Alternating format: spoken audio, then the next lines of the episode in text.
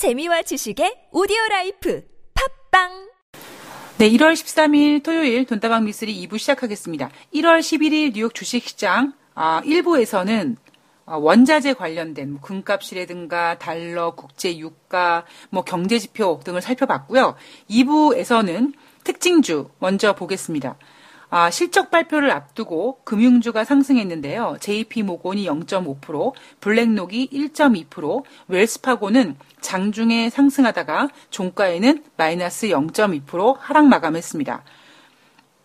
우리가 코닥 필름으로 유명한 이 전통 필름 업체인 코닥이라는 회사는 최근 가상화폐 발행 계획으로 급등했다가 이날은 21% 주가가 하락했습니다. 그리고 델타항공은 순이익과 매출이 시장 예상치를 윗돌아서 주가가 4.7% 상승했고요. 보잉도 2.5% 주가 상승 마감했습니다. 그리고 어, 이 소송 때문에 시달리고 있고 프랑스 검찰이 조사하고 있다 뭐 이런 내용들의 어떤 악재를 갖고 있는 애플도 이날 0.6% 주가가 상승했습니다. 그리고 유가 급등으로 에너지 업종이 2% 상승했고요. 이날 더들리 연방은행 총재는 뉴욕 연방은행 총재는 향후 몇 년 후에 미국 경제가 과열될 가능성에 대한 우려감을 표명했습니다. 그리고 뉴욕 애널리스트들은 증시가 지난해부터 세제 개편과 경기 개선 그리고 기업 실적 호조에 대한, 호조에 대한 기대로 지속적인 강세 흐름을 이어가고 있다며 다만 일부 실적이 시장 예상에 미치지 못한다면 단기적인 증시 조정이 나타날 수 있다라고 보고 있습니다. 아, 사실 우리나라는요, 지금 우리나라 주식 시장은 IT의 어떤 그 강세 기조가 꺾이고 있고, 그리고 그 IT 강세 기조를 꺾이게 만든 이유가 뭐 환율에 관련된 문제, 그다음에 반도체 업종에 대한 어떤 미래에 대한 공급 과잉에 대한 문제들 이런 것들이라면 지금 실적 시즌을 이제 눈앞에 둔 미국 같은 경우에는 워낙 실적이 좋다고 하니까 증시도 좋았고 거기에다가 세제 개정안이 이제 법안을 통과해서 시행이 되는 과정에서 그 세제 개정안이 미국 기업들의 실적을 더욱더 좋게 만들 거야. 어떤 이런 기대감까지 더욱더 플러스 시켜서 지금 실적 시즌을 막 더욱더 막 강력하게 상승으로 밀어붙이고 있는데 혹여라도 혹여라도 어 얘네 실적 왜 이거밖에 안 나왔어? 에게 이렇게 시장 예상치에 미치지 못한다면 그동안에 미국 기업 실적 좋아요. 여기에다가 세제 개정안의 기대감까지 있어서 앞으로 더 갈 거예요. 라고 했던 어떤 그런 기대감이 무너지면서 주식시장이 조정에 들어갈 수 있다 라는 의견들을 내놨습니다. 그리고 경제학자들은요, 어, 22 통화정책회의록을 보면서 앞으로 양적 완화 프로그램의 중요성에 대한 강조 문구를 줄일 것이다. 22에서 물가가 은행의 목표치에 도달하기 전에도 이를 단계적으로 폐지할 수 있다라고 시사했습니다. 어, 그런데 22 통화정책 회의록이 발표가 돼서 유럽에서 뭐 대놓고 얘기하자면 테이퍼링을 진행할 것처럼 그런 표명을 했음에도 불구하고 뉴욕 주식시장은 그까지 22 통화정책 회의록에 흔들리지 않았어. 라는 의견을 보였지만 증시는 흔들리지 않았죠. 근데 누가 흔들렸냐면 달러가 흔들렸죠. 3월달 예. 기준금리 인상 가능성 67.1%입니다. 아, 달러의 강세를 일시적으로라도 좀 만들어 놓기 위해서 3월 달에 금리 인상 가능성을 좀 강하게 열어놔야 되는데, 그래서 모 투자은행에서는 올해 하물며 금리 인상을 4번을 할 수 있다라는 외국계 투자은행의 전망도 있었습니다만 지금 우리가 고민하는 부분은 아, FOMC에서 금리 인상을 해도 이 달러 약세 기조를 못 바꿀 것 같아. 그리고 여기에다가 전일 그 카더라 통신의 중국이 미국 국채 매입을 뭐 중단하거나 뭐 규모를 줄인다 이것 때문에 오히려 FOMC에서는 아, 금리 인상을 해도 달러가 강세화되기 힘들어. 이런 상황이 된 겁니다. 이 달러화 문제가요. 이게 단순히 뭐 우리나라 입장에서는 뭐 1,050원을 하향 돌파하지 않으면은 외국인들 자금을 끌어들이게 만들 수 있는 오히려 긍정적인 시각이야라고 얘기하지만 하다못해 최근 들어 증시를 보면은요. 어찌 보면은 사실 환율과는 약간 다른 쪽으로 외국인들의 매매들이 움직이고 있습니다. 그런 관점에서 이 달러 약세 에 대한 숙제를 미국은 반드시 풀어야 되고요. 그리고 우리가 그나마 야 환율이 달러가 좀 강세가 되기 위해서는 그래 미국이 한 올해 네 번 정도 금리 인상하면은 좀 달러가 좀 약 강세가 되지 않겠어?라고 그 지난 몇 년 동안은 그저 이 금리만 올리면 달러화가 자연스럽게 강세화가 될 거라고 생각했던 어떤 그런 안일한 자세에서 조금 더 예, 머리에 띠를 두르고라도 조금 더 진지하고 심각하고 좀 아주 정말 제대로 된 어떤 생각을 해야지만 이 달러의 약세의 모습을 좀 벗어날 수 있지 않을까 봅니다. 자, 뉴욕 주식 시장 알아봤고요. 어, 어제 돈다방 미스리에서는 중국이 마음만 먹으면 니네 미국 뒤졌어. 이런 식으로 어, 카도라 통신을 흘려가면서 미국에 대한 반응을 받고 이런 내용들에 대해서 돈다방 미스리에서 해석해 드릴 수 있는 스타일로 중국의 미국채 매입 축소 해프닝에 대해서 풀어드렸습니다. 그 오늘은 KB증권과 NH투자증권에서 과연 어, 1월 11일 날 있었던 그 미국의 국채 매입 축소 해프닝을 어떻게 해석하고 있는지에 대해서 좀 내용들을 준비해 봤는데요. 아, 중국의 외환 당국인 국가 외환 관리국에서는 야 진짜 니네 그럴 거야? 진짜 니네 미국 국채 매입 중단 아니면은 규모 줄일 거야? 그거 보도 나왔는데 그거 사실이야? 라고 하니까 내용을 전면 부인했습니다. 근데 전면 부인했는데 참 신기하죠. 그러니까 그런 얘기를 했는지 안 했는지 모르겠습니다만 저는 개인적으로 흘렸을 가능성은 높습니다. 뭐 굳이 제가 가끔씩 이 뭐 그 3월 달에 금리 인상이라든가 아니면 이 중국이 미국을 대하는 이런 과정 속에서 제가 전쟁의 법칙 같은 경우에는 성 안에 갇혀져 있는 적을 죽이는 방법 뭐 여기에 대해서 물에 독약을 푼다 이 표현을 자주 드리는데요. 굳이 내가 굳이 내가 적군이 살고 있는 그 성 앞에 가서 마이크를 대고 우리는 니네 수로에다가 독탈 거다라고 목 아프게 큰 소리 칠 필요 없이. 그저 병사들 몇이 그냥 풀려서 그 성 주위에 이렇게 사람들이 왔다 갔다 하고 이제 성 안에 있는 애들도 이제 약간 이렇게 왔다 갔다 하는 과정에서 아이고 그 소식 들었어 세상에. 뭔 소식이래? 아이고 세상에 저 밖에 있는 것들이. 세상에 우리 먹는 물에다가 독을 탄대지 뭐야 이런 식으로 질질질 찔끔찔끔만 흘려도 그게 더 무섭거든요.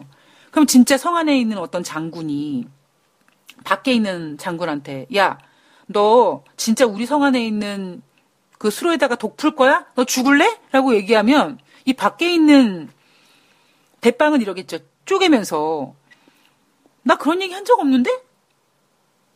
뭐 이런 이런 식의 분위기인 거죠. 그런데 이미 이미 그런 치가 찌라시가 들어서 그 안에 있는 성 안에 있는 그 짱이 신경 쓰이고 밖에 있는 적한테 야 너씨 우리 수로에다가 독탄다 그랬어 씨라고 하는 것 자체가 이미 불안해하고 무서워하고 그다음에 뭔가 뭐랄까요 움직 흔들린다는 거잖아요. 이 전쟁의 기술에서는 이 묵직해야 된다. 그러니까 일명 평정심을 평정심을 유지해야 되지. 자꾸 뭔가 이렇게 움직이고 들썩들썩하고 이런 것들은 굉장히 불안함을 불안함을 표시하는 거다. 그랬을 때 중국에서 이 국가 외환 관리국이 뭐 어디에 뭐 어떤 공문을 보냈는데 그 공문은 시한이 없는 공문이고 뭐 이런 여러 가지 뭐 이런 뭐 이런 그그 그 카드라 통신 같은 걸로 그냥 이야기를 흘렸을 뿐인데 미국이 휘청거렸습니다. 물론 미국은 우리 중국 때문에 휘청거린 거 아니야. 그냥 단기적인 조정이었어. 봐봐. 1월 11일 날 주식 다시 올랐잖아. 야, 이 시비에서 테이퍼링 한데 우리 흔들리지 않아. 라고 오히려 그런 걸 커버하기 위해서 더 강한 모습을 보이긴 하지만 이미 중국의 입장으로는 미국의 패를 보여버린 거죠. 그래서 하여튼 외환 당국은 중국의 외환 당국은 이 국가 외환 관리국은 그 내용에 대해서 전면 부인했습니다. 그런데 저는 제 생각으론 분명히 이야기는 흘렸을 거라고 생각이 들어요. KB 생각, KB 증권은요, 이 중국의 미국채 매입 축소 해프닝에 대해서 이렇게 생각합니다. 이러한 보도나 전망이 왜 영향을 끼쳤냐? 지금 최근 들어 미국의 약세가 달러화가 진행이 되고 있고, 미국의 재정 적자가 확대되고 있고, 그리고 미국의 보호무역 등 이런 내용들이 복합적인 거다라는 거죠. 제가 이 KB증권의 보고서를 그 보고서를 쓴 애널리스트의 마음속으로 살짝 들어갔다가 나와서 그 애널리스트의 마음을 좀 읽어보면 이런 거예요. 미국 최근 들어 달러, 달러가 약세예요. 아, 재정 적자가 확대됐어. 중국 입장에서 아유, 미국이 만만해 보이는 거죠. 만만한 미국이 싸가지가 없게 우리 중국한테 뭐 보호무역을 뭐 강화시키기 위해서 우리를 건드려 이미 너는 만만해졌어. 그래서 만만해진 미국이 중국을 건드려 그러다 보니까 이런 이야기가 흘러나오게 된 거고 이런 이야기에 미국이 흔들렸던 거죠. 그러니까 결론적으로 미국이 지금 엄청나게 만만해 보이는 건 맞는 것 같아요. 그러니까 제가 어제 방송에서 그랬잖아요. 아니 하다못해 지금 대한민국 이 조그만 나라에서 이 개인 방송 팟캐스트하는 제가 아우 미국이 만만하네. 저도 그렇게 생각할 정도니 중국 같은 나라에서 얼마나 미국이 만만해 보이겠습니까? 자, 아, 2016년에 중국이요. 약속되었던 WTO 가입이 15년, 15년 됐는데 시장 경제 지위가 좀 이렇게 지켜주길 바랐는데 그게 무산되자 홧김에 미국 국채를 팔아버렸습니다. 그 달러가 더 약세였죠. 그래서 이 중국은 이번에는 이번에 어떤 무역 보호 무역이라든가 이런 부분에 있어서는 중국 국채를 매도하는 걸로는 대응하지 않았으나 그저 매도하겠다라고 얘기한 것도 아니고 매입을 좀 축소해 볼까라고 했음에도 불구하고 미국이 흔들렸단 말이죠. 그런데 중국은 이렇게 얘기합니다. 미국 국채에 대한 투자는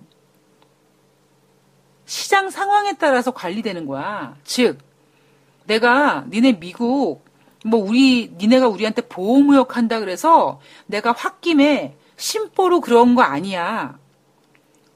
우리가 왜 그런 얘기가 혹시 나왔더라도 왜 나왔냐면 어떤 뭐 보호무역에 대한 어떤 대응 이런 게 아니라 야 봐봐 니네 미국이란 나라가 지금 우리가 미국 국채를 사주는 거는 사는 거는 니네 미국이 잘 될 거라는 그래서 투자의 개념으로 내가 미국의 국채를 사주고 있는데 니네 꼬라지 보아하니까 그렇게 투자의 가치가 좀 덜해 보이는 것 같아.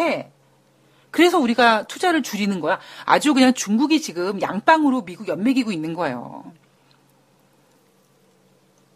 자, 아, 물론 결론적으로 봤을 때요. 이 미국의 국채를 대량 매도한다든가 아니면은 뭐 매입을 축소하는 것 자체가 중국에게는요, 오히려 어찌 보면은 미국보다 더 피해를 볼 수 있을지도 모를 만큼 중국에게도 좋은 일은 아닙니다. 왜냐하면 중국의 달러 준비 자산에 대한 가치가 급락하기 때문에 미국 못지않게 중국도 피해를 크게 입기 때문에요. 그래서 전문가들이 아, 무역 전쟁 쉽게 일어나지 않을 거야. 미국이 중국을 건드려? 그럼 중국이 미국 국제 팔아먹을 텐데? 그럼 미국이 악재인데? 그럼 미국만 악재야? 아니야, 이거는 만약에 중국이 미국 국채를 팔아버린다면 물귀신 작전으로 다 같이 죽자는 얘기야. 그렇기 때문에 쉽게 건들지 않을 거야. 라고 지금 이렇게 토닥토닥 하는 이유가 바로 이런 이유거든요. 자, KB증권에서는 이러한 이슈에도 한번 수혜받을 수 있는 종목, 업종을 찾아보자 그래서 이 이러한 분위기들이, 그러니까 이러한 분위기가 돈다방 미쓰리 스타일로 표현해드리면 중국이 미국을 만만하게 보고, 그 다음에 미국이 거기에 대해서 흔들리고, 뭐 이런저런 경제 기싸움에서 환율 가치로 봤을 때는 위안화가 강세일 수밖에 없겠죠. 아니, 물론 달러 대비는 약세일 수 있겠지만, 음, 달러 가치 대비는, 절대적인 가치 대비는 약세일 수 있겠지만, 어떤 국가적인 기분이 기싸움에서, 그러면 달러는 약세겠죠. 그랬을 때 위안화 강세, 달러와 약세에서 수혜받을 수 있는 업종은 금융과 소재와 산업재 쪽에서 긍정적이라고 얘기합니다. 그리고 KB증권은 한 발 더 나가서 어, 이러한 그 중국이 미국이 달러화가 약세고 재정 적자가 확대되고 그러다 보니까 만만하게 보이고 툭툭 건드리고 굳이 미국의 국채를 매도하지 않아도 매입을 한번 축소해 볼까 그래도 미국이 흔들리는 이러한 모습을 보면서 야 미국 FOMC가 통화 정책 정상화하는 거 지연될 가능성이 있겠구나. 요거 요거 FOMC가 요거 요거 또 고민하겠네. 그래서 이 KB증권에서는요. 올해 2018년도에 FOMC의 금리 인상 가능성을 한 번에서 두 번 정도로 생각하고 있습니다. 제가 앞서서 이런 말씀 드렸잖아요. 뭐 2015년에 미국이 금리 인상했을 때 2016년에 금리 인상 네 번 한다. 어, 뭐 2017년에는 뭐 세 번 한다. 뭐 어찌됐거나 작년 2017년에는 금리 인상 세 번의 약속을 지켰습니다. 그리고 2016년에는 네 번 하겠다라고 했지만 안 됐어. 한 번밖에 못 했습니다. 2015년에 미국이 오랜만에 금리 인상하면서 2016년 다음 해에는 네 번의 금리 인상 하겠다고 하는 그 멘트 자체가 7%의 경제 성장률이 깨진 중국을 바라보면서 자신감 있게 중국을 연맥이기 위해서 네 번을 질른 거거든요. 그러니까 네 번 하겠다고 했는데 택도 없이 한 번밖에 못 했잖아요. 그리고 사실 작년만 해도 미국이 금리 인상을 뭐 세 번 하느냐 두 번 하느냐 뭐 이게 횟수가 문제였다면 제가 여러분들한테 2018년도 올해는 FOMC에서 몇 번의 금리 인상을 하느냐가 중요한 게 아니라 금리 인상을 할 때마다 증시가 변동될, 변동될 가능성이 굉장히 크다라고 말씀드렸습니다. 왜? 작년에는 물가 상승률이 2%가 되지 않았지만 다른 경제 지표와 고용 지표들이 워낙 탄탄해서 이렇게 고용이 좋으니까 지금 물가 상승률 2%가 되지 않아도 2018년도에는 자연스럽게 물가 상승률이 2%가 될 거야. 그래서 우리는 금리 인상 할 수 있어. 이런 명분들이 제시가 됐는데 2018년에는 그게 그 명분이 용인이 되지 않을 뿐더러 지금 많이 머리가 커진 중국이 가만히 있지 않는데 물론 거기에는 트럼프 대통령이 계속 건드리는 게 있죠. 그래서 올해는 제가 여러분들께 금리 인상을 몇 번 하는지가 중요한 게 아니라 FOMC의 금리 인상이 가능성이 제시될 때마다 아니면 금리 인상을 혹여 할 때마다 과연 FOMC에서 금리 인상을 했을 때 주변 사람들이 와 금리 인상 잘했어. 그래 그 정도면 금리 인상 해야지라는 어떤 명분의 박수를 쳐줄 수 있을 때 할 수 있느냐. 그렇다면은 그게 쉽지 않을 것 같은데 올해에는 FOMC 그런 회의를 앞두고 변동성이 굉장히 커질 가능성이 높다는 말씀을 드렸습니다. 이미 벌써 FOMC는요 이 이번에 미국 중국이 중국 국가 외환 국가 그 국가 외환 관리국이 전면 부인한 이 국채 매입 규모 줄이는 이 카더라 통신 자체에도 벌써 고심을 하게 된 거죠. 그래서 올해 화두는 금리 인상 횟수가 중요한 게 아니다라는 겁니다. 자, 그리고 어, 이 미국의 국채 매입 중단에 관련돼서 NH투자증권에 대한 보고서를 좀 보면은요. 어, 중국 정부가 미국의 보호무역 때문에 자국의 유동성을 축소하는 일을 미리 차단하려고 하는 거다. 그런 의지를 보여준 거다. 그러니까 KB증권과 내용은 어, 일맥상통하지만 좀 내용이 심플해진 거죠. 미국이 보호무역 할까봐 니네 보호 우리 건드리기만 해봐. 이거 보여준 거다라는 겁니다.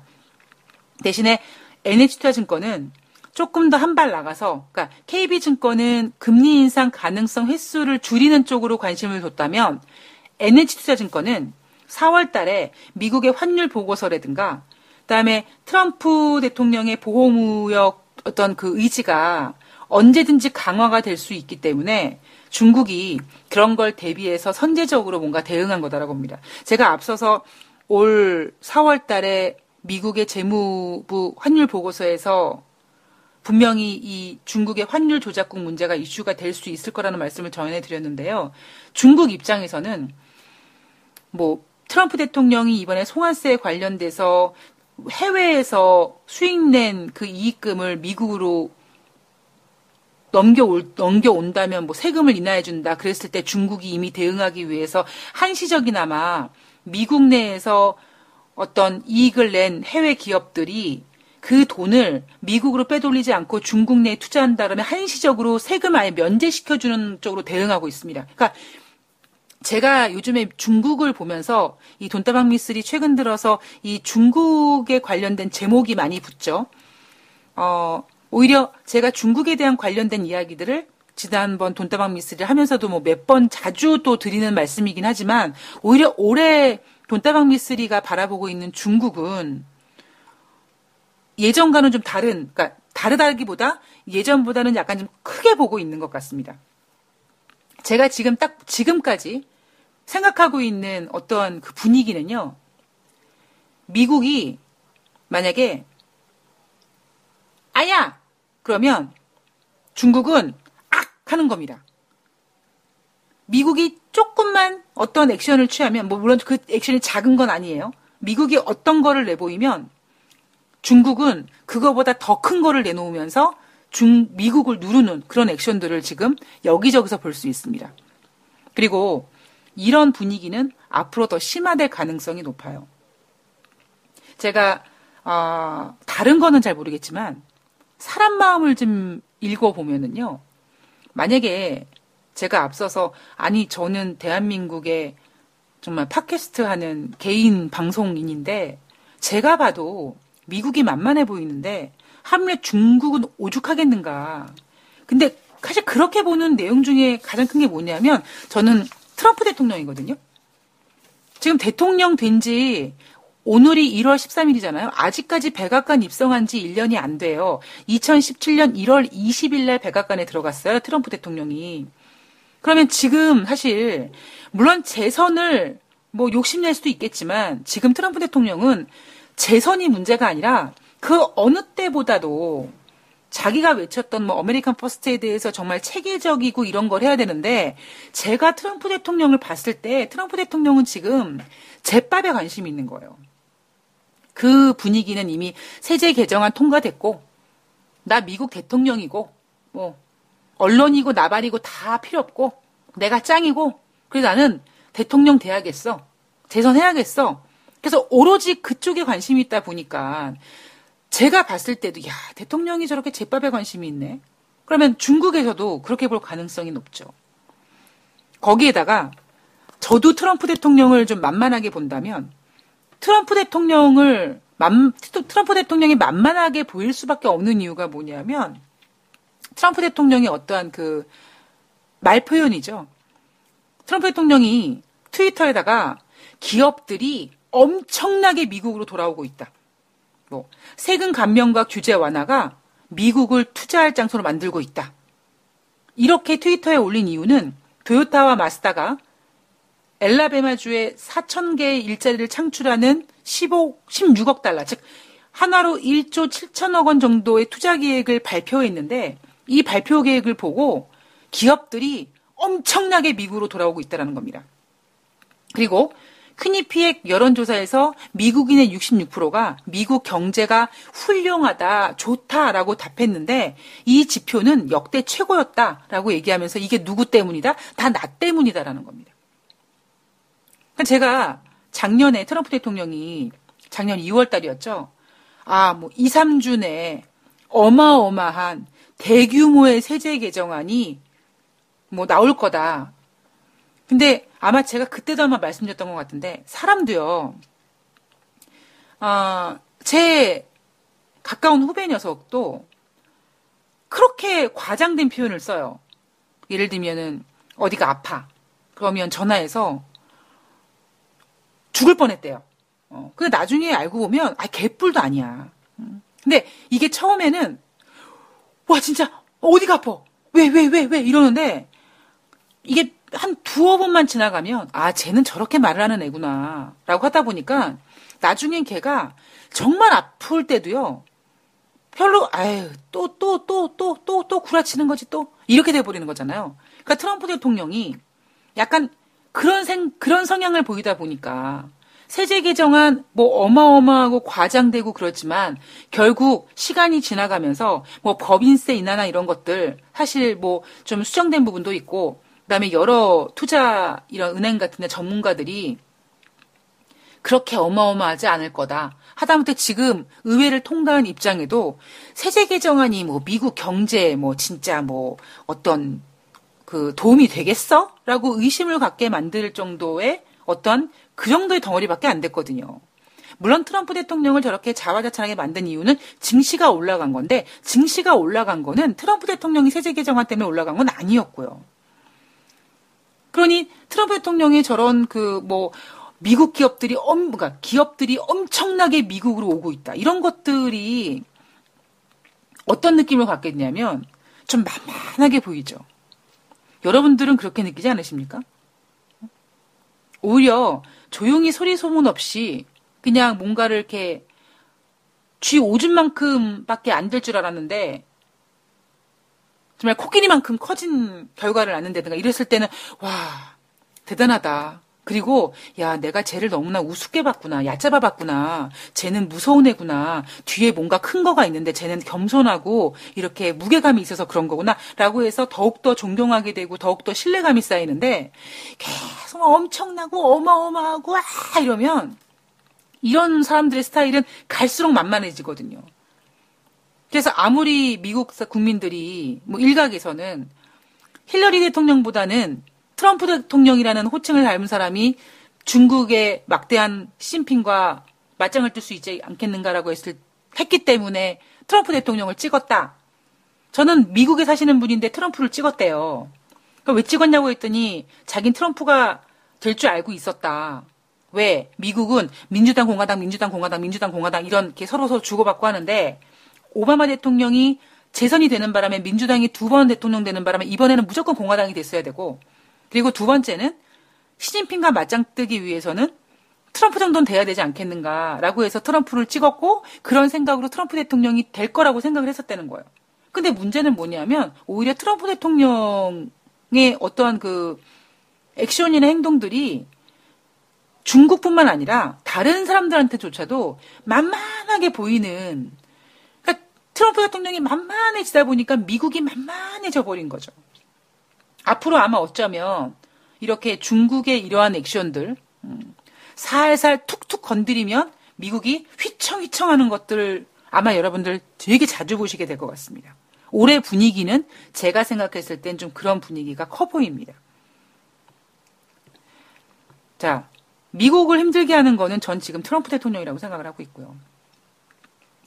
아, 다음 이야기를 좀 넘어가면은요, 어, 골드만삭스였나요? 예, 올해 미국 주식 시장이 어, 14% 정도 조정을 받을 거다라고 예상을 했었었고, 그리고 제가 앞서 방송에서 과연 그럼 조정을 언제 받을 건가 그랬을 때 어, 증시 칼렌더의 어떤 평균 그 통계를 봤을 때 잔인한 9월에 어, 조정을 받을 가능성이 높다고 전문가들은 얘기한다라는 메시지를 전해드린 적이 있습니다. 그러니까 많은 전문가들이 올해 조정장을 예상하는 건 맞는 것 같아요.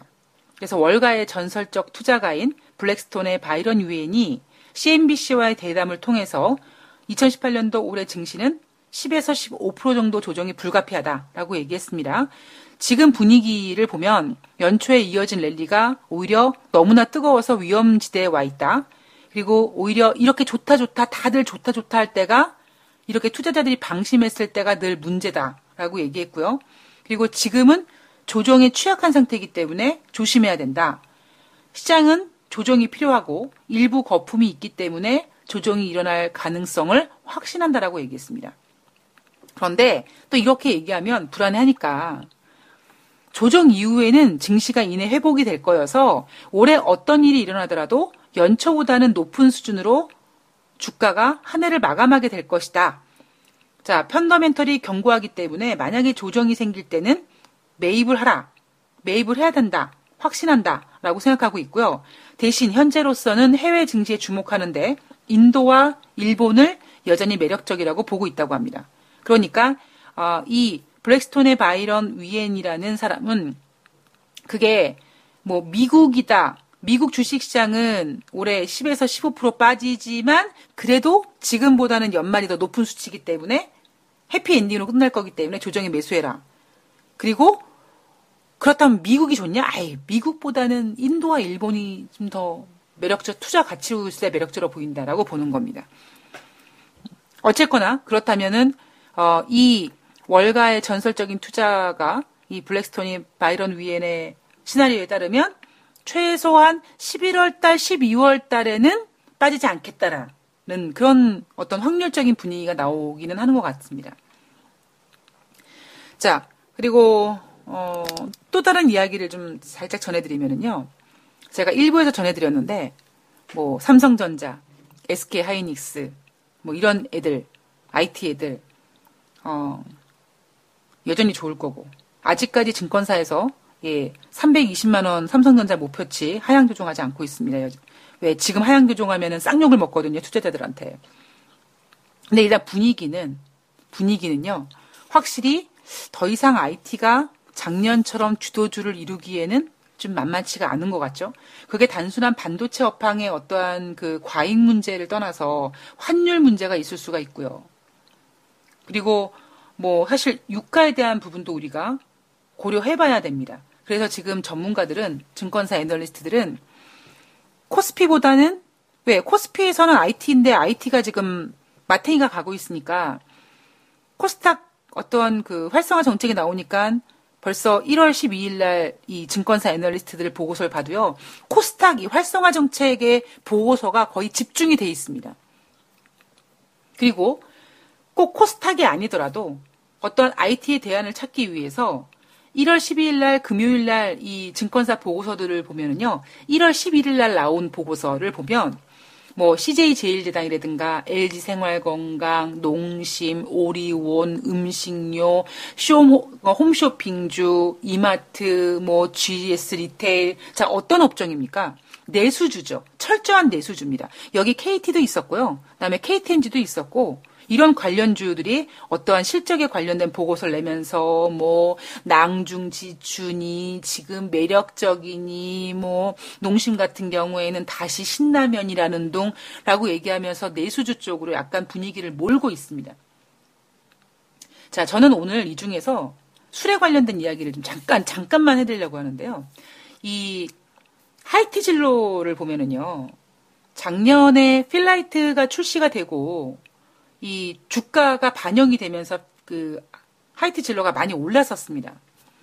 근데 저는 그때 제가 필라이트도 먹어보고 피츠도 먹어보고 뭐 이런 과정인데 제가 오늘 왜 맥주 이야기를 잠깐 끝내려고 하냐면 아, 이 가격적인 면을 좀 얘기해 보면은요. 예를 들면 이 카스라는 맥주라든가 아니면 뭐 맥스라든가 하이트 이런 천짜리 피처가 대형마트에서 2,620원 정도 합니다.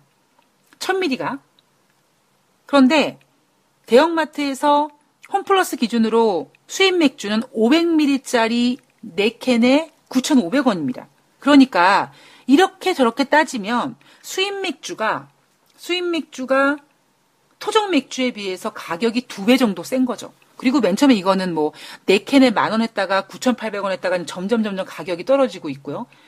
그것도 이제 어떤 그 특징 캔 몇 개가 돌아가면서 세일을 하면서 그런 거고 여전히 뭐 한 조그만 330ml짜리에 뭐 3,000원짜리 맥주 정말 비싼 맥주들도 있더라고요. 근데 일반인들은 사실 그렇게 뭐 아사히라든가 뭐 기린이라든가 칭따오라든가 뭐 이런 거 이렇게 되게 익숙해진 이제는 맥주잖아요. 근데 제 개인적인 생각을 좀 해드리면 요즘 생각인데 왜 이렇게 우리나라 맥주가 진짜 맛이 더 없어진 것 같아요. 그러니까 이게 더 없어진 게 제가 혼자서 거의 매일 혼술을 합니다. 예. 근데 양을 좀 줄이려고 노력하고 있고요.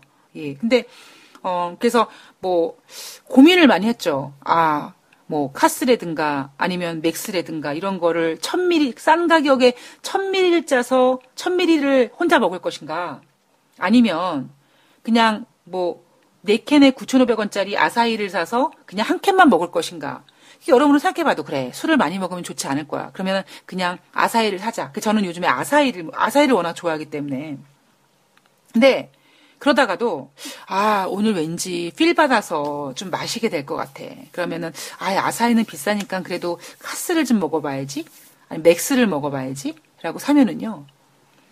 이상하게 제가 저만 느낀지 모르겠습니다만 이게 수입 맥주의 어떤 이 맛 차이가 좀 심화되면서 그런 건지, 그러니까 수입 맥주의 입맛이 길들여져서 그런지 모르겠습니다만 우리나라 토종 맥주들 진짜 너무 맛이 없어진 것 같아요. 아, 맛이 더 없어진 것 같아요, 한편으로는. 그래서 이 하이트 진로 같은 경우에는요, 그동안 주가가 사실 작년에 올라갔던 이유가 이 필라이트인데, 어떤 증권사의 보고서를 보니까 이 필라이트의 판매 누적 그래프를 그렸습니다. 누적 그래프요. 그러니까 당연히 우상향 그래프가 나올 수밖에 없죠. 근데 누적이란 말이에요. 근데 이 예를 들면 이 하이트 진로가 이 필라이트가 잘 판매가 돼서 공장 가동을 늘린대요. 근데 문제는 뭐냐면 필라이트가 싸잖아요. 그리고 공장을 가동합니다. 그러면 공장을 가동할 때 뭐가 들어가나요? 뭐 기름이 들어가거나 뭐 전기가 들어가거나 어떤 부수적인 들어가지 않겠습니까? 그러니까 판매적으로 봤을 때 판매량 매출액은 증가될 수 있겠지만 이게 순이익 면에서는 그리고 시간이 지나가면서 뭐 발포주 어쩌고 하지만 제가 처음에 필라이트 나왔을 때 워낙 좀 애주가다 보니까 주류 매장은 거의 그냥 제가 어? 맨날 서치를 하는데요. 처음에 필라이트가 나왔을 땐 필라이트가 진짜 없어서 못 팔았거든요. 그런데 지금은 필라이트에다가 막 땅콩도 껴주고 오징어도 껴주고 이럽니다. 하이트와 똑같아진 거예요, 그냥. 하이트와 카스가 있으면 똑같은 천미리가 있으면 이상하게 하이트에만 땅콩 껴주고 오징어 껴주더라고요. 카스는 그런 짓을 안 하는데. 근데 필라이트가 요즘 그렇게 합니다. 거기에다가 저렴한 뭐 500ml 캔 500ml짜리 막 1,300원짜리 더 저렴한 맥주들 막 나오고 있고요. 거기에다가 뭐 지역 맥주, 뭐 강서 맥주, 해운대 맥주, 막 평창 맥주 막 나오고 있고요. 이런 분위기에서 하이트 진로가 2017년도 4분기에 영업이익이 33.7% 하향 조정됐습니다. 매출은 좋았는데, 그죠? 그런데 앞, 증권사에서는 앞으로 하이트 진로는 필라이트 여전히 좋을 거고, 그리고 필라이트가 이 기린 맥주의 프리미엄 브랜드인 이치방 시보리를 수입하는 곳입니다. 그러니까 자기네들이 맥주를 만들어 팔기도 하지만 수입 맥주를 수입해서 팔기도 하는 거죠. 제가 좋아하는 제가 좋아하는 아사히는요. 롯데 아사히 주류가 수입을 하고 있는데 뭐 여하튼 이 하이트 진로가 증권사에서 좋게 보는 이유가 뭐냐면 필라이트가 앞으로 잘 팔릴 거고 여전히 잘 팔, 여전, 여전히 어찌 보면 인기 있을 거고 그다음에 수입 맥주 브랜드 이치방 시보리가 뭐 이 예상 매출액이 증가된다. 이 관점에서 하이트 진로를 좋게 보고 있는데 이건 철저한 저의 개인적인 의견을 좀 말씀드리면 아 일본 맥주를 봤을 때 저는 어, 이치방 시보리 기린 쪽보다는 아사히의 판매량 혹은 어, 칭따오 판매량보다 이치방 시보리 매출이 저는 못할 거라고 생각하고 있습니다. 제가 이거 뭐, 저, 뭐 정확한 통계는 갖고 있지 못하지만 예. 이 대형 판매라든가 이런 곳에서 판매되는 것들 보면 그렇습니다. 제가 제가 체험해 봤을 때는 그랬을 때 하이트 진로를 단순히 필라이트의 누, 필라이트의 누적 매출액 상향 우상향된 누적 매출액 매출액 그래프와 수입 맥주 브랜드 예상으로 하이트 진로를 긍정적으로 보기에는 우리나라 맥주 회사의 미래가 너무 약한 게 아닌가라는 생각입니다. 그러니까 저는 하이트 진로가 정말 잘 되기 위해서는요, 정말 맛있는 맥주를 만들어야 된다고 생각을 해요.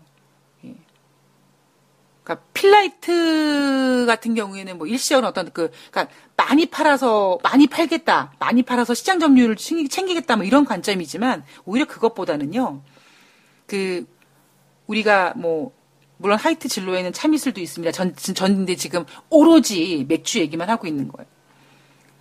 이것처럼 우리나라의 어떤 맥주에 대한 이 어떤 그런 그 하이트 진로의 보고서에서 맥주에 관련된 어떤 이야기로 하이트 맥주의 미래를 좀 얘기하고 싶다면 하이트 맥주가 정말 맛있는 맥주를 만들어야 된다라는 생각을 하고 있습니다. 그러니까 단순히 매출액으로 승부 걸 필요 없고, 그러니까 아까도 2017년도 4분기 매출은 증가되는데 영업이익은 33% 떨어졌다니까요. 앞으로는요, 많이 팔아서 잘 되는 거, 지금 우리 국민들은 경기가 안 좋으니까 뭐 가성비가 어쩌고 뭐 이런 얘기하고 가성비뿐만 아니라 좀 적게 사용하더라도 좀 좋은 거, 맛있는 거, 그러니까 저라도 당장 2,620원 주고 1,000ml를 먹을까? 아니면 2,500원을 주고 2,500원이 안 되잖아. 2,400원 주고 500ml 먹을까 그랬을 때 아, 어차피 뭐 많이 먹지도 않을 거니까 많이 먹기보다는 맛있는 거를 먹어야지라는 이런 분위기가 형성이 되는 거거든요. 이게 혼술, 혼밥 쪽 문화가 더 많아지기 때문에 더 커질 수도 있습니다. 했을 때 우리나라 주류 문화, 특히 맥주 부분에 있어서는 아, 좀 맛있는 맥주가 만들어졌으면 좋겠다. 뭐 저는 지금 오늘 하이트 진로를 얘기를 했지만 저의 결론은 어, 좀 맛있는 맥주가 그러니까 맛있는 맥주가 전단 거 없고요. 좀 배 아픈 얘기지만 아사히를 이길 수 있는 맥주가 좀 나왔으면 좋겠어요. 왜 우리나라는 아사히 맥주 같은 그렇게 맛있는 맥주를 못 만들까요? 예. 그냥 개인적으로 오늘 어, 이 아사히 맥주가 너무 배고파 배 아파서 아사히뿐만 아니라 야 저는 일본 맥주 이 그러니까 일본이 사실 뭐든지 지금 다 잘 나가잖아 우리보다 여러 면에서 근데 아 맥주 잘 만들 수 있을 것 같은데 음, 하이트 진로 어 저는 개인적으로 필라이트를 싫어하고요. 제가 여섯 여섯 캔 주고 샀는데 제가 한 캔 먹고 한 캔도 다 안 먹고 나머지 캔들 다 그냥 후배들한테 줬습니다. 근데 저는 필라이트 개인적으로 안 먹는데 저는 그래도 하이트 진로를 좀 응원하고 싶은 건 그래도 술을 만들어 본 사람이 잘 만들겠죠. 그 하이트 진로가 정말 더욱더 연구 많이 하고 그래서 언젠가는 예, 이 아사히 맥주를 이길 수 있는 예, 그런 맛있는 맥주를 만들 수 있기를 예, 하이트 진로 좀 응원해 드리도록 하겠습니다. 예. 소주 얘기는 안 했어요, 제가. 예, 소주는 지금 배제하고 말씀드린 겁니다. 그러니까 이게 또 이렇게 제가 얘기하면 아이고 제가 또 하이트 진로를 추천했네 마네 네가 그날 방송에서 하이트 진로 얘기해서 내가 샀는데 뭐 망했네 이럴까봐 제가 이 종목 얘기를 드리기가 어려우니까 다시 말씀드리지만 저는 이걸 추천하는 것도 아니고 뭐 나쁘다 좋다라는 개념으로 말씀드리는 게 절대 아닙니다. 경제방송 특히 주식방송이 좋은 게 뭐냐면은요 간접 광고 이런 거 필요 없이 제품 이야기를 원 없이 할 수 있거든요. 특히 개인 방송이니까 제 개인적인 취향이라든가 제 개인적인 어떤 상품에 대한 이야기를 원 없이 할 수 있기 때문에 저는 그런 관점에서 말씀드린 거니까 혹여라도 제가 어떠한 종목을 언급할 때 어머 제가 그 종목 얘기했으니까 저건 사라는 신호인가 봐. 이렇게 이야기하시고 이렇게 생각하시고 어 뭐 매매하시고 뭐 나중에 어떻게 됐다라고 하시면 정말 정말 제가 원치 않는 겁니다. 예. 정말 그, 그러지 않으셨으면 좋겠어요. 예. 정말 정말 부탁드립니다. 자, 음, 제가 이 IT 대안을 찾아라는 부분에 있어서 뭐 맥주 이야기를 가볍게 하면서 하이트 진로를 얘기했지만 또 문제가 단순히 이게 단순히 IT 대안으로 어떤 내수주를 보느냐는 관점에서 유가 상승 부분 또 우리가 무시를 할 수가 없습니다. 그리고 코스닥 시장이 좋다. 지금은 여전히 뭐 활성화 대책이 있었고 이 코스닥에 대한 이 활성화 정책 어떤 그 기대는 작년부터 있었기 때문에 뭐 지금 1월 효과 내지는 어떤 기대감 때문에 부풀릴 수 있지만 유가 환율에 대한 문제와 유가에 관련된 문제에서는 중소기업, 그러니까 중소기업이 많이 배치되어 있는 코스닥도 예외일 수는 없습니다. 그렇기 때문에 어, 그런 부분까지 여러분들께서 잘 고민을 하시고 대응하셨으면 좋겠고요. 그리고 뭐 비트코인 거래소 폐쇄한다라는 어떤 법무부 장관의 이야기로 그 청와대 그 청원 게시판이 난리가 났다고 하는데요. 그거는 만약에 비트코인에 어떠한 문제가 생긴다면 그거는 대한민국 그 법무부 장관이 거래소를 폐쇄해서 문제가 생기는 게 아니라 예, 전 글로벌적인 어떠한 그 가상 화폐라는 예, 그 자체에 들어간 빵빵하게 부풀린 그 거품 내지는 그런 것들이 분명히 잦아들 어떠한 이슈가 예, 분명히 생겨날 겁니다. 예, 그리고 그 이후에 진정한 뭐 금처럼 뭐 어떤 투자 가치가 되든지 어떤 그 과정을 겪겠죠. 아, 오히려 지금 뭐 골드만삭스나 JP 모건이나 이런 곳에서 우리가 비트코인을 뭐 사기라고 했던 거 뭐 후회한다 이런 이야기들을 하면서 오히려 지금 고가의 그동안 비트코인이 위험해서 매매를 안 했던, 매수하지 않았던 개인 투자자들 이런 분들이, 어머, 쟤네도 인정했어. 나 이제 들어가 볼래. 라는 어떠한 끝물 작전이 보일 수 있는 부분이기 때문에 여러분들께서는 흥분하지 마시고, 예, 침착하게 예, 시장을 바라보셨으면 좋겠습니다. 네, 1월 13일 토요일 돈다방 미스리가 준비한 내용은 여기까지입니다. 예, 한 주 동안 여러분 고생 많으셨고요. 이제 오늘은 좀 어제보다 좀 덜 춥다고 하니까 예, 편안하고 좀 행복한 토요일 되셨으면 좋겠습니다. 저는 1월 14일 원래 어, 2월 14일이 뭐 화이트데이, 발렌타인데이 막 이러잖아요. 1월 14일 날은 다이어리 데이라고 하죠. 예, 뭐 별로 의미는 없지만 예, 소중한 사람들한테 다이어리를 선물해서 뭐 1년에 어떠한 그런 거를 이렇게 의미를 부여한다고 하는데 굳이 다이어리, 다이어리까지는 필요가 없지만 여러분들께서도 뭐 지금 1월에 중순 정도 와 있지만 그래도 여러분들이 남은 한 해를 또 지난번에 못했었던 어떠한 계획이라든가 이런 것들 수정한 부분, 아, 작심삼일로 내가 뭔가 좀 흐트러졌네? 이런 것들을 다 잡는 예, 그런 한 주가 되셨으면 좋겠습니다. 저는 1월 14일 일요일 날 뵙겠습니다. 고맙습니다.